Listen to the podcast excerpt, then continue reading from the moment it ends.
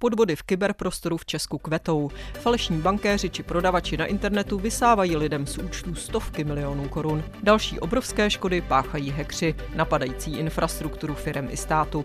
Daří se tuzemské justici držet se zločinci krok a jsou už klasické podvody, jako je třeba zneužívání dotací na ústupu. Táhne se kauza Čapí hnízdo proto, že je její hlavní postavou politik.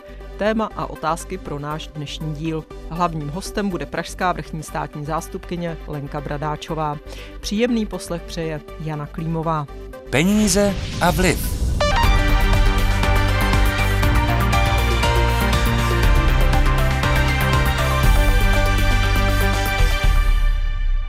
Policie v minulých dnech obvinila desítky lidí z Česka a Ukrajiny za podvody vůči prodávajícím na internetových bazarech za víc než sto milionů korun. Skupina podvodníků byla podle šéfa Národní centrály proti terorismu, extremismu a kybernetické kriminalitě Břetislava Brejchy profesionální a výkonná. Ta skupina fungovala v podstatě jako, jako malá firma, kde byly rozdělené role, byli tam lidé, kteří byli najmuti pro to četování s, s těmi poškozenými, měli kompletní návod, byli instruováni, to znamená, někdo jim přesně říkal, co mají dělat. Ti lidé v rámci té organizované skupiny museli mít někoho, kdo byl schopen naprogramovat ty phishingové stránky, musel mít technika, který byl schopen tokenizovat ten, ten telefon vlastně tak, aby se napojil na to internetové bankovní. Na internetu si skupina vyhlížela lidi, kteří něco nabízeli k prodeji třeba za tisíc korun. Těm se pak ozvali jako zájemci, popsal dále Brejcha. Vy chcete něco prodat, chcete to prodat za tisíc korun, myslíte si, že vám přijde tisíc korun a že ten hodný e, kupující vám ještě jako zaplatí dopravu a místo toho se vám dostane na účet a začne vám vybírat jako z účtu, aby než to zjistíte vlastně a než něco uděláte, tak vám taky může zmizet padesát tisíc jako během, během jednoho dne. Že? Dostat se lidem na účet chtějí zloději, ale i pod jinými legendami. Třeba, že jsou bankéři a právě zjistili, že se vás někdo chystá okrást a oni vás tak jdou zachránit. Jenom, aby to mohli udělat, potřebují vaše přístupová data a hesla k účtu. Takový případ ilustruje telefonický hovor, který si stihla nahrát jedna z vyhlédnutých obětí a poskytla ho pořadu Antivirus Českého rozhlasu. Ženě zavolal muž s tím, že je pracovník České národní banky. Před třetí strana vám stěžela údaje a zadala platby vaším jménem, takže tady i tohle se dá prostě vyloučit, ale máte tedy bankovnictví internetové? No nemám. Jste potvrdil, či máte. Ale já vám docela nevěřím. Takže abyste pak se nedívali, že vám odejdou finanční prostředky, my jsme vám chtěli pomoct, takže tady je důležité nemařit vlastně šetřování a mluvit pravdu. Žena se v tomto případě napálit nenechala a muž ji nakonec jen vztekle praštil s telefonem.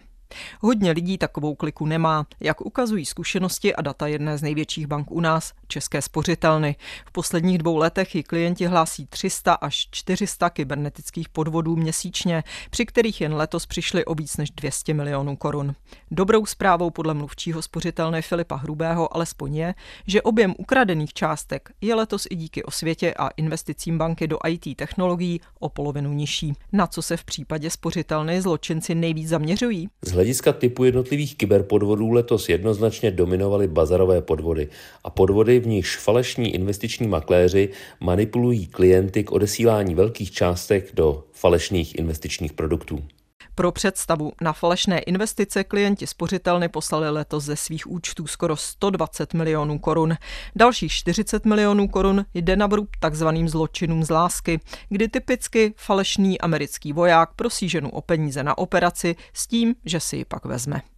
Do podvodů se také zapojuje umělá inteligence. Zločinci například využili ke zmatení klientů, když letos spořitelna upravila své internetové bankovnictví George Klíč, říká Filip Hrubý. Setkáváme se s tím zejména v podobě voicebota na bázi umělé inteligence, který skrze přednatočené telefonní zprávy vyzývá klienty spořitelny ke sdělení přihlašovacích údajů a aktivačního kódu v souvislosti s přechodem na aplikaci George Klíč.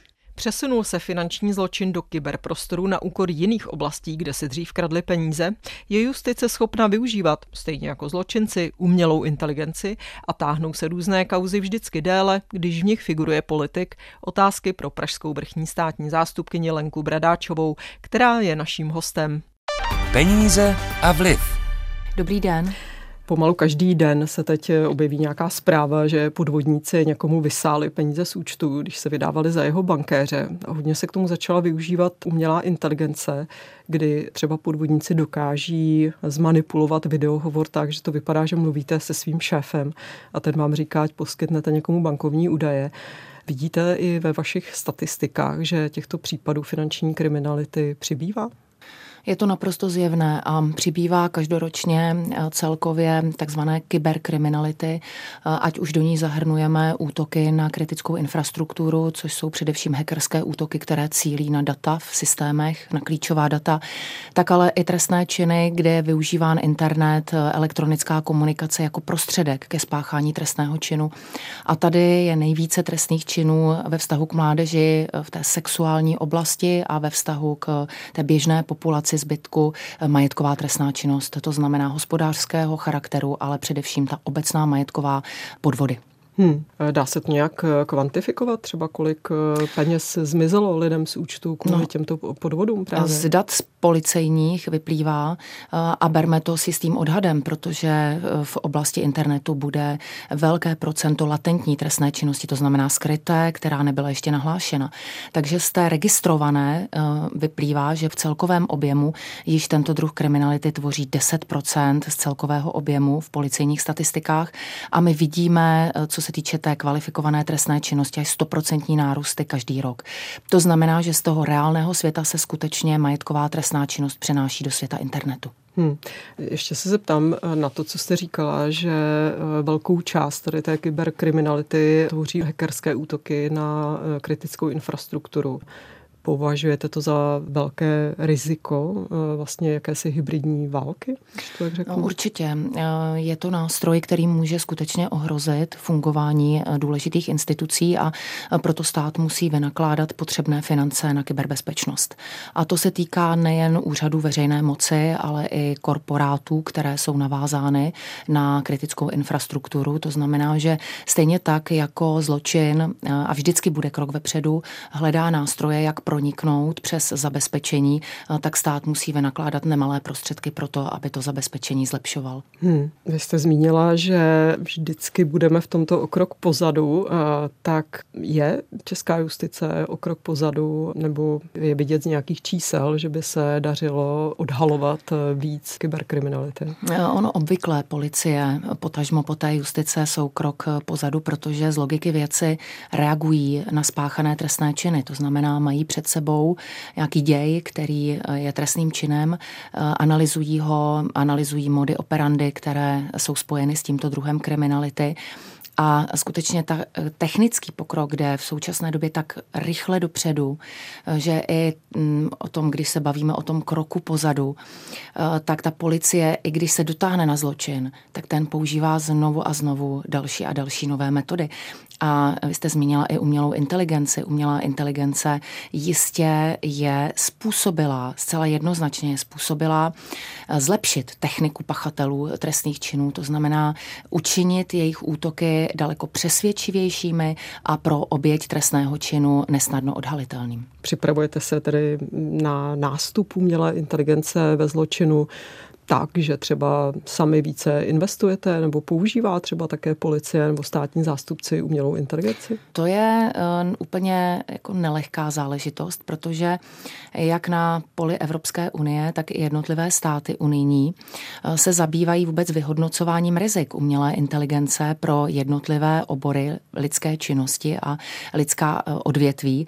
A zrovna justice a policie jsou hodnoceny jako jedny z nejrizikovějších veřejných úřadů, kde by umělá inteligence, pokud by byla využívána v nějakém širším rozsahu, se mohla dopouštět zkreslení, pochybení a pokud by měla nahradit rozhodování těchto institucí, tak pro současné době je hodnocena právě zapojením, hodnoceno zapojení umělé inteligence právě do těchto složek jako velmi rizikové.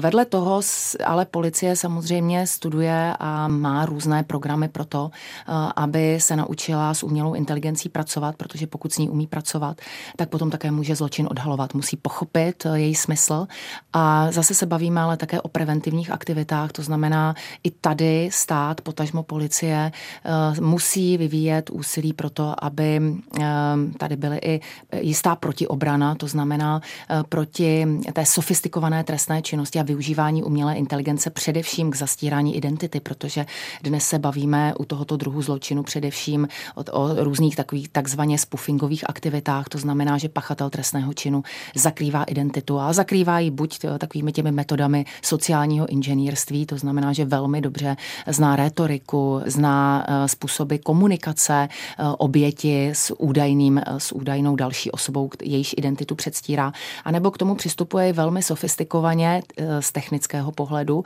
kdy skutečně ta oběť není schopná ani rozeznat, že, byly použi- že byla použita data podvodně. To znamená, že i například e-mailová adresa, telefonní číslo se chovají, jako kdyby to byla autentická čísla těch, za níž se pachatelé vydávají. Takže ono je to ve více rovinách a umělá inteligence může přispět k obému, to znamená k té sofistikovanosti útoku u obého. Je potřeba ale tady skutečně jako mluvit stále o prevenci, o obezřetnosti, protože většina poškozených je těch, kteří se v prostoru internetu neumějí dobře orientovat. Hmm, přece jenom se zeptám ještě jednou, jestli tedy se policie a státní zástupci nějak posunuli v tom využívání umělé inteligence, taky jestli jsou nějaké nové metody, které se dají třeba odhalovat díky umělé inteligenci. Tak policie samozřejmě, jak vyvíjí, jak jsem říkala, metody odhalování, tak používá různé metody, ale o tom já tady nemohu mluvit, protože to jsou samozřejmě metody, které nejsou veřejné. Na druhou stranu je potřeba říci, že i ta, to číslo, o něm jsem mluvila, jasně ukazuje, že se policii daří postupně odhalovat i tento typ trestných činů. Hmm. Před pár dny byli obviněni ze stamilionového podvodu lidé z firmy Xixojo, která lákala na investice do tokenů, což je určitý druh virtuální měny. Také to vlastně hodně souvisí s určitým podnikáním na internetu. Je tato oblast, tedy virtuálních měn, u nás nějak významně zasažena podvody? Registrujete víc takovýchhle velkých případů, jako bylo třeba právě Xixojo, kde myslím, že ta škoda se odhaduje na víc než tři sta padesát milionů korun? Je tam škoda stovky milionů korun v této chvíli vyčíslená. Ty případy takto velkého rozsahu evidujeme v této chvíli dva, nebo policie eviduje dva. Vedle toho je ale řada jiných případů, kdy jsou kryptoměny používány buď k takovým těm klasickým podvodům, to znamená vylákání majetkových hodnot a, a jejich přeměna na jako v podstatě uvádění té oběti v omyl tím, že investuje řádně své prostředky, které budou přeměněny na kryptoměnu a s ní bude následně obchodováno a um, jedná se o podvodné jednání. Uh, ale vedle toho i kryptoměna je samozřejmě využívána pro legalizaci výnosů z trestné činnosti u těch klasických typů kriminality, kdy při uh, různých nelegálních obchodech s komoditami, jako jsou zbraně, jako jsou drogy, jako je další nedovolené zboží, se používají kryptoměny. Stejně tak u vydírání, u velkých podvodů se používá kryptoměna. Takže zase potřeba rozlišovat, jestli je předmětem toho podvodu sama ta kryptoměna, anebo je jí používáno potom na zastření toho primárního trestného činu. Posloucháte pořad Peníze a vliv. Kdo vydělává a kdo chudne? Zasvěcený pohled analytičky Českého rozhlasu Jany Klímové a jejich hostů. Najdete ho také na webu plus tečka rozhlas tečka cé zet, v aplikaci Můj rozhlas a v dalších podcastových aplikacích. Je to trošku můj osobní názor, ale ze svého pozorování bych řekla, že zatímco třeba teď tedy se ta velká část podvodů odehrává právě v tom virtuálním prostoru na internetu, tak dříve ten největší balík peněz zločinci spatřovali v obrovských dotačních fondech. V Česku jsme byli svědky obrovských vlastně až desítek miliard korun v některých případech, které zmizely právě z různých evropských fondů, které poskytovaly dotace. Pokračujou tyto dotační podvody, nebo už je to vlastně pasé i s tím třeba, jak bude výhledově slábnout ten přítok dotací do Česka? To lze předpokládat s tím, jak bude opouštěna ta dotační politika právě z pohledu plynutí času, kdy dotační programy Evropské unie jsou takto navázány. To lze předpokládat, ale v současné době to tak zatím nepozorujeme. U dotačních podvodů je potřeba dnes rozlišovat to, zda se jedná o dotační podvody, které jsou navázány navázány na rozpočet Evropské unie nebo na domácí dotační programy, které jsou vyhlašovány a navázány na státní rozpočet, protože těmi prvními podvody, to znamená těmi evropskými dotačními podvody, se dnes již zabývá Úřad Evropského veřejného žalobce, takže tady my už neevidujeme statistická data. Všechny podvody, které jsou skutečně nebo se dotýkají těchto rozpočtů, jimi se zabývá deset pověřených evropských žalobců na území České republiky. Úřad funguje od roku dva tisíce dvacet jedna. Zbytkem, to znamená těmi dotačními projekty, které jsou navázány na státní rozpočet, ty jsou rozptýleny do celé soustavy státního zastupitelství a tady je možné vysledovat vždycky v návaznosti na vypsání výzvy, to bych řekla, že je ten mezník, jaké výzvy pro dotace stát vypíše a kolik prostředků pro, takovou, pro takový dotační program určí. A pak s určitým odstupem, kdy samozřejmě někdy se přihlašují, ta výzva se nejdřív zveřejní, pak přichází následně přihlašování se o dotace a policie reaguje až následně, takže s určitým odstupem je možno ta data analyzovat. A pokud se podíváme na statistiku, tak můžeme vysledovat takové tři vrcholy a to byly rok dva tisíce čtrnáct, sedmnáct a dva tisíce dvacet jedna, kdy bylo stíháno pro dotační podvody nejvíce fyzických i právnických osob a pohybujeme se u fyzických osob někde kolem sto čtyřicet, u právnických osob je to čtyřicet.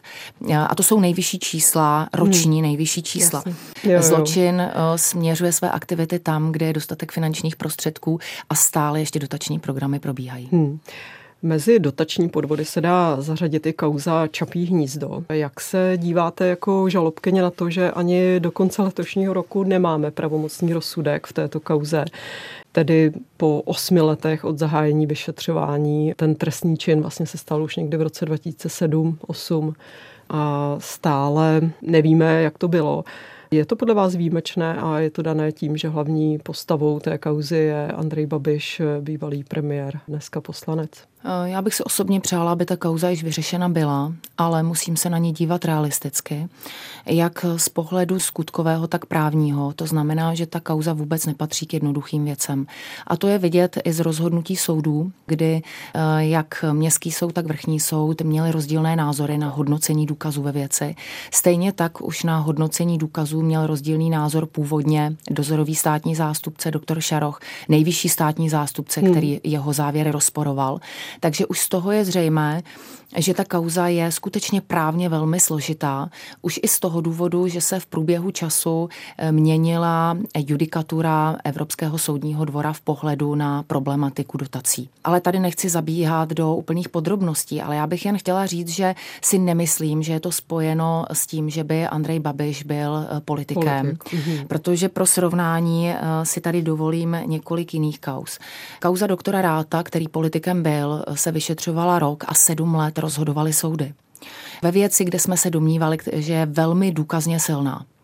Kauza Bečvářova statku, kde obviněnými nebyli politici, byli to úředníci veřejného úřadu a ta kauza byla zažalována v roce dva tisíce devatenáct, dodnes není rozhodnuta.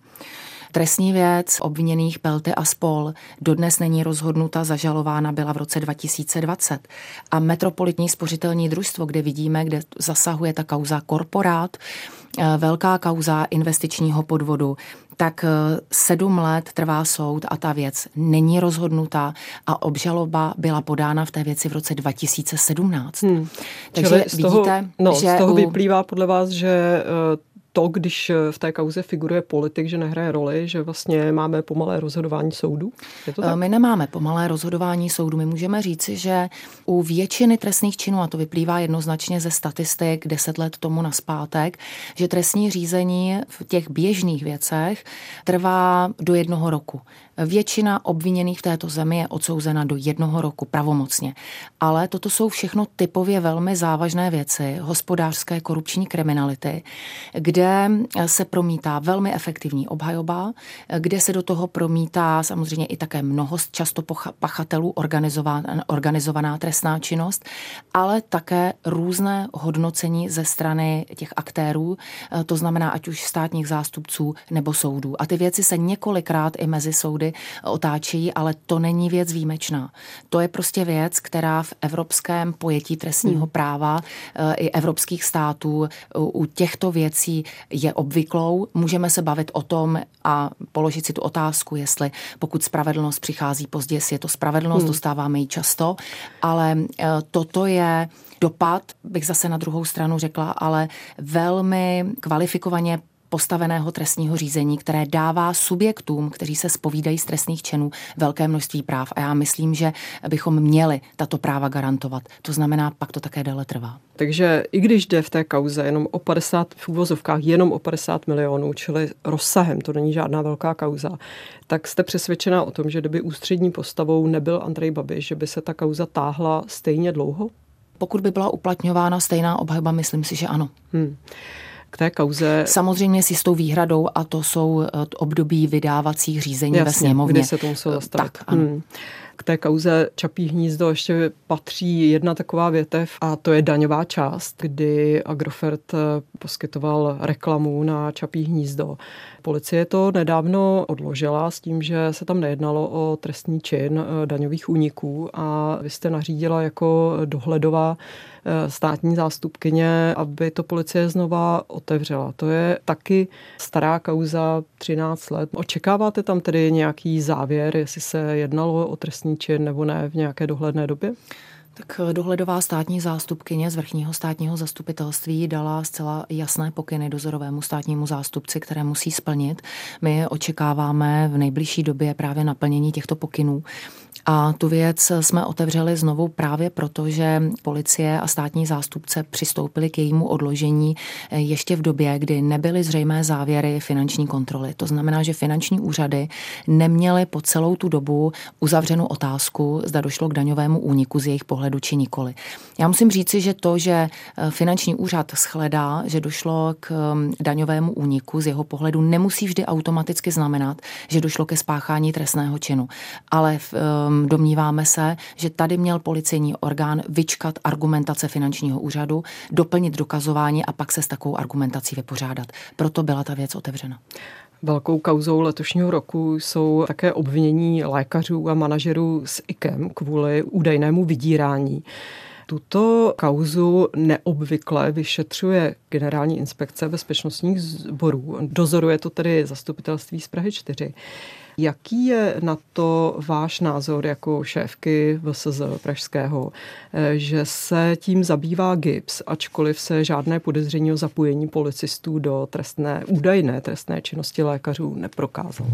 Tak tady je potřeba říci, že Generální inspekce se zabývá tou věcí na základě takzvaného delegačního rozhodnutí dozorového státního zástupce, a to z důvodu především ekonomiky a efektivity řízení. V té věci s ohledem na to, že bylo potřeba provést neodkladně úkony spočívající právě v prohlídkách různých prostor, byla delegována na Generální inspekci, protože ona do té doby vedla prověřování. To znamená, že v případě, že by převzal v té době, kdy bylo potřeba úkony provést, věc jiný policejní orgán, tak podle dozorového státního zástupce hrozilo zmaření celého provedení toho úkonu, to znamená získání důležitých informací. A tady potom dozorový státní zástupce je tím, který rozhoduje hmm. právě při ochraně trestního řízení, který policejní orgán se bude věcí zabývat. Takže v tom skutečně spatřuji ten základní důvod byl, že všechny informace o věci měla Generální inspekce bezpečnostních sborů. Byly tam, byl tam předpoklad, že je schopná neodkladně úkony provést, a proto k tomu státní zástupce přistoupil. Hmm. Nic jiného bych v tom nehledala. Takže nepovažujete to za účelové, protože G I B S podléhá přímo vládě a že vláda tam může mít nějaké, já nebo takové, někdo z vlády nějaké záměry. Já takové informace nemám a skutečně to rozhodnutí státního zástupce o delegaci časově navazovalo bezprostředně na úkony Generální inspekce bezpečnostních sborů. Hmm. Pražské vrchní státní zastupitelství se zapojilo do vyšetřování válečných zločinů na Ukrajině. Jak to pokračuje? Podařilo se vám sehnat nějaké konkrétní důkazy a připravují se nějaké obžaloby? Já už jsem v prvopočátku, kdy jsme zahájili toto řízení, upozorňovala, že naším úkolem je především sbírat informace, to znamená fixovat důkazně použitelným způsobem informace, které mohou mít uprchlíci, kteří přicházeli před těmi první, v těch prvních měsících války na naše území a mohli být bezprostředními svědky válečných zločinů na Ukrajině. V této chvíli ta vlna pominula, to vidíme i kolem sebe v posledních měsících, proto také i těch informací už je daleko méně, než bylo v tom prvopočátku. Úkolem policie je tyto informace tedy získat, to se nějakým způsobem daří, podchytit je důkazně a poté je sdílet ať už s Eurojustem, jakožto mezinárodní jednotkou pro mezinárodní spolupráci ve věcech trestních Evropské unie, anebo se státy, které případně si je vyžádají. Takže těch věcí je zahájeno několik a ta hlavní, ten hlavní význam je mezinárodní právní pomoc. Já nepředpokládám, teď takové informace ani nejsou, že by se nám podařilo zadržet konkrétního pachatele těchto válečných zločinů, o to méně ještě v době války. Tím předpokladem je, že válka skončí proto, aby vůbec justice mohla zasednout. Ve sněmovně by se měl v dohledné době probírat novela zákona o státním zastupitelství. Ta by měla určit limity na dobu, kdy mohou vést státní zástupci právě třeba vrchní státní zastupitelství, nejvyšší státní zastupitelství. Takže se rozjedou zřejmě nové soutěže. Jak vy vidíte svou budoucnost? Budete usilovat znovu o místo šéfky V S Z? Až to bude aktuální? Já o tom Nebude. Teď nechci spekulovat. Řeknu to v době, kdy to aktuální bude, protože ta novela je zatím před druhým čtením v Poslanecké sněmovně. Může se samozřejmě její obsah ještě měnit a já bych nerada spekulovala ještě předtím, než je zákon přijat. Přeci jenom máte nějaký svůj osobní názor asi, co byste chtěla dělat do budoucna? Vidím svoji kariéru, vidím v této chvíli spojenou se státním zastupitelstvím. A kde to bude, v jaké pozici, to skutečně nechme na aktuální situaci v době, kdy se o tom bude rozhodovat.